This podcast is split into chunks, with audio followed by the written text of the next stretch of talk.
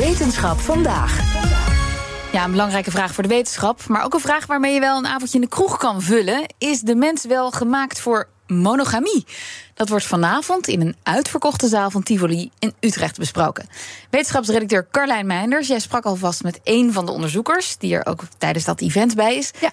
Ja, wat zegt de wetenschap over dit thema? Ja, wat zegt de wetenschap over waarom een monogame relatie eigenlijk nog steeds de norm is? Hmm. Dat wordt vanavond tijdens Studium Generale van de Universiteit Utrecht besproken met meerdere onderzoekers, waaronder psycholoog Tila Pronk van de Universiteit van Tilburg. Pronk heeft onder andere veel onderzoek gedaan naar vreemdgaan. Mijn fascinatie ligt echt bij het eh, behouden en beschermen van liefdesrelaties. Dus hoe kan het nou dat sommige liefdesrelaties succesvol en stabiel zijn en andere niet? En sommige mensen lijken ook beter geschikt om eh, relaties te hebben dan anderen.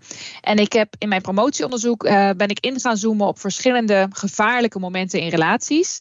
Nou, en één zo'n prototype gevaarlijk moment is natuurlijk de verleiding van aantrekkelijke anderen. En nou, toen heb ik gekeken naar welke mensen er nou vatbaarder zijn voor die verleiding en dus eerder vreemd gaan dan anderen. Aha, daar wil ik ook het antwoord wel op Ja. Een beetje een cliffhanger zo, hè? Dit is wat er uit dat onderzoek kwam. Wat we al wisten is dat eh, als je gaat kijken naar ontrouw, dat er eh, verschillen zijn in motivaties. Sommige mensen hebben niet zoveel motivatie om trouw te zijn. Nou, die gaan natuurlijk ook eerder vreemd. Dat is nogal logisch. Maar er zijn ook mensen die wel een hele grote motivatie hebben om trouw te zijn en niet vreemd te gaan, maar dan toch voor de bel gaan, zelfs als ze heel veel van een partner houden.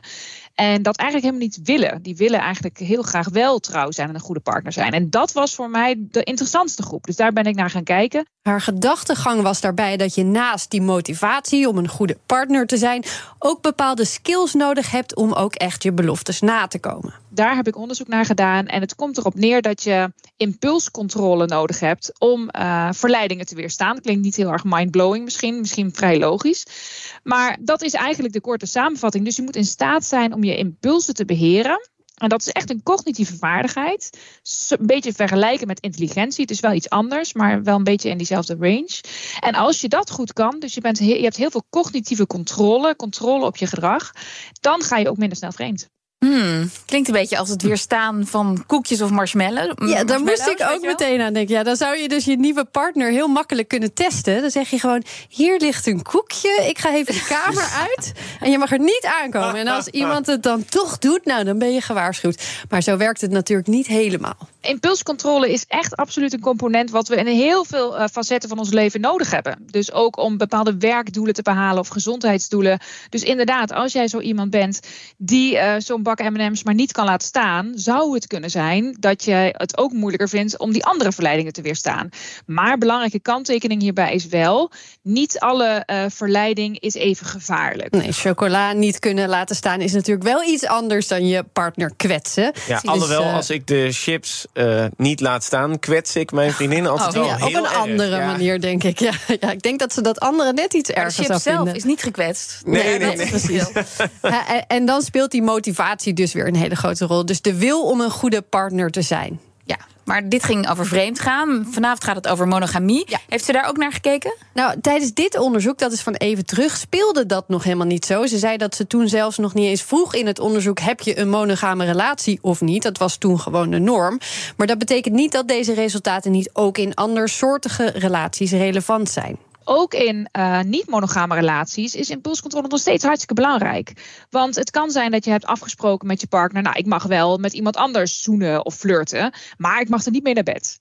Dan heb je daar voor dat stukje nog steeds heel veel impulscontrole nodig. En het kan nog wel eens zo zijn dat het veel lastiger is om die afspraak te hanteren als je al met iemand hebt gezoend en je hebt al met iemand geflirt, om dan vervolgens niet verder te gaan. Dat dat misschien nog wel veel moeilijker is voor jou. Dus het is wel heel erg belangrijk om je goed, eh, en dat is best wel lastig van een afstandje als je dat van tevoren afspreekt, maar goed te realiseren van wanneer wordt die verleiding echt het moeilijkst voor mij. Ja, hier wil ze zelf ook nog onderzoek naar gaan doen. Een vervolg op het onderzoek naar vreemdgaan is er al wel geweest. Daarin keek ze hiernaar. Is het nou zo dat mensen ongelukkiger worden omdat ze vreemd zijn gegaan? Of gaan mensen vreemd omdat ze ongelukkig zijn? Dus een beetje kip en een ei verhaal. Dus in een relatie, wat voorspelt nou wat?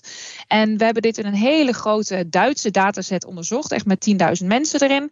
En het blijkt zo te zijn dat het vooral zo is dat een lager welzijn, dus minder gelukkig zijn, dat dat een voorspeller is voor vreemdgaan. Maar niet per se de andere kant op. Dus het is niet zo dat je ongelukkiger wordt nadat je vreemd bent gegaan. Ja, vrouwen leken er gemiddeld zelfs gelukkiger van te worden. Nou, kunnen we een hele uitzending over vullen waarschijnlijk. maar waar het uiteindelijk volgens Pronk allemaal om draait, ook bij die zoektocht naar welke relatievorm bij jou en je partner of partners past, is vertrouwen, respect voor elkaar en communicatie. En dan doet die vorm er helemaal niet zo toe. Oh, en durven herzien, zei ze ook. Durven terug te komen op het plan, want in de praktijk kan het best een beetje anders zijn dan je denkt. Ja, want de open relatie die kan voor de een enorm succesvol zijn Zeker. en dan toch een beetje tegenvallen. Weten we eigenlijk van welke vorm van relatie mensen gelukkiger worden? Nou, ik kwam een uh, recent onderzoek tegen waarin monogamie en polyamorie werden vergeleken. En waaruit bleek dat beide vormen eigenlijk hele vergelijkbare voor-, voor en nadelen hebben. Bijvoorbeeld een relatie met meerdere partners is niet bij voorbaat slecht voor eventuele kinderen. Het levert niet meer jaloerse gevoelens op, want die vind je even goed in monogame relaties. En je ziet dat het aantal mensen dat andere relatievormen kiest in veel westerse landen echt flink aan het toenemen is ook hier. Er is alleen niet overal evenveel ruimte voor in hoe we de maatschappij inrichten, ook qua acceptatie. Daar mag nog wel het een en ander beter. Vanavond kan hier in Utrecht dus uitgebreid over worden doorgepraat. Ja, de avond zelf getiteld Is de mens wel gemaakt voor monogamie? Die was heel snel uitverkocht. uh, maar je kunt de livestream wel volgen. Linkje straks op pnr.nl. Nou, en als er bijzondere inzichten zijn vanavond, dan moet je ze zeker nog even komen vertellen. Kom ik doen. Dankjewel, Carlijn Meinders.